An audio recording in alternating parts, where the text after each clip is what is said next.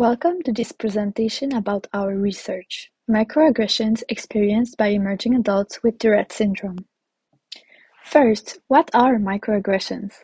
Microaggressions are brief, mostly unintentional, and commonplace daily acts that are discriminatory against certain groups. Research shows that higher levels of perceived microaggressions by marginalized groups is associated with a lower quality of life. That being said, between the ages of 16 and 25, emerging adults experience multiple changes that can affect their quality of life. For example, starting college, having their first job, obtaining their driving license, or experiencing new relationships. As we know, emerging adults with Tourette's manifest motor and vocal tics, which puts them at greater risk of experiencing discrimination since tics are mostly visible. They may also experience additional challenges as a result of their tics, such as having to choose whether or not to disclose Tourette's, explaining what a tic is, or facing the stigma of some colleague or friends.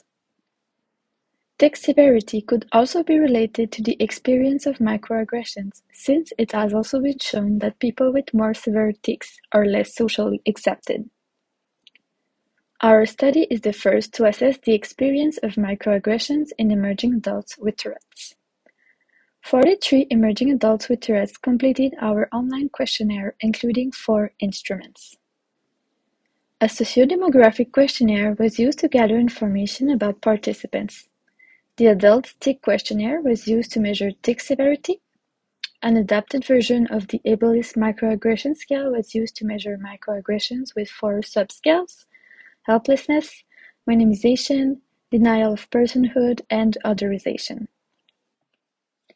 Finally, the Pediatric Quality of Life Inventory 4.0 Young Adult version was used to measure quality of life. Our first objective was to evaluate the extent of microaggressions experienced by emerging adults with Tourette's using descriptive statistics. The total score of microaggressions among participants vary from 0 to 93 on a scale from 0 to 100.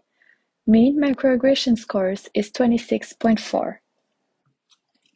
According to our results, 95% of participants has experienced at least one form of microaggression.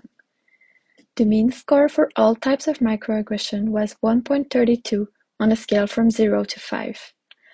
Minimization with a mean score of 2.16 and helplessness with a mean score of 1.87 were the most experienced form of microaggressions. For example, almost 35% of participants mentioned that people minimize their disability or suggest it could be worse, frequently to very frequently. Also, thirty-two percent of participants mentioned that people express pity for them frequently to very frequently.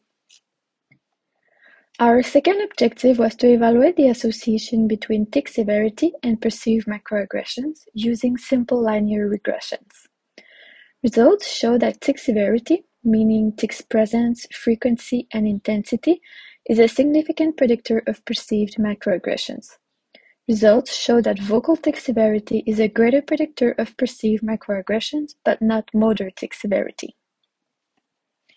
Our third and last objective was to evaluate the association between perceived microaggressions and quality of life in also using simple linear regressions. Here, a higher quality of life score means more impairment. Results imply that perceived microaggressions are a significant predictor of quality of life. Perceived microaggressions are also a significant predictor of all quality-of-life dimensions, such as emotions, health and activities, social relations, except for the school-work dimension. Our results show that emerging adults with Tourette's perceive microaggressions in a way that is comparable to people with physical disabilities. Our mean is 1.32, not so far behind a mean of 1.7 for people with disabilities. The minimization type of microaggressions is the most commonly perceived among participants. Because Tourette's is a disorder that comes and goes, it's possible that emerging adults are mistakenly perceived as being in control of their tics and therefore seeing their needs and experiences minimized. The association between vocal tic severity and perceived microaggressions could be explained by vocal tics being harder to conceal and more noticeable by others. Microaggressions can also be experienced by adults who stutter, demonstrating that language accessibility appears to be a key component in social acceptance. Experiences of microaggressions appear to be significantly influenced by how visible the impairment is. Our results are consistent with scientific literature's findings that discrimination against adults with Tourette's occurs and is linked to a lower quality of life. Our findings indicate that more perceived microaggressions are associated with a decreased quality of life in multiple dimensions, such as emotion, social relations, and health and activities. Scientific literature reveals that perceived microaggressions can be linked with internalizing problems such as anxiety and depression. Social stigma is also pervasive among adolescents with Tourette's.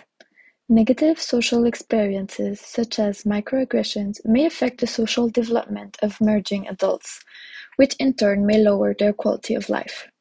In brief, our findings support scientific literature demonstrating that microaggressions can be detrimental to physical and psychological health, two important facets of quality of life.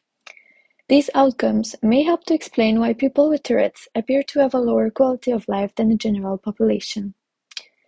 In future research, Tourette's severity as a mediator between perceived microaggressions and quality of life could also be investigated.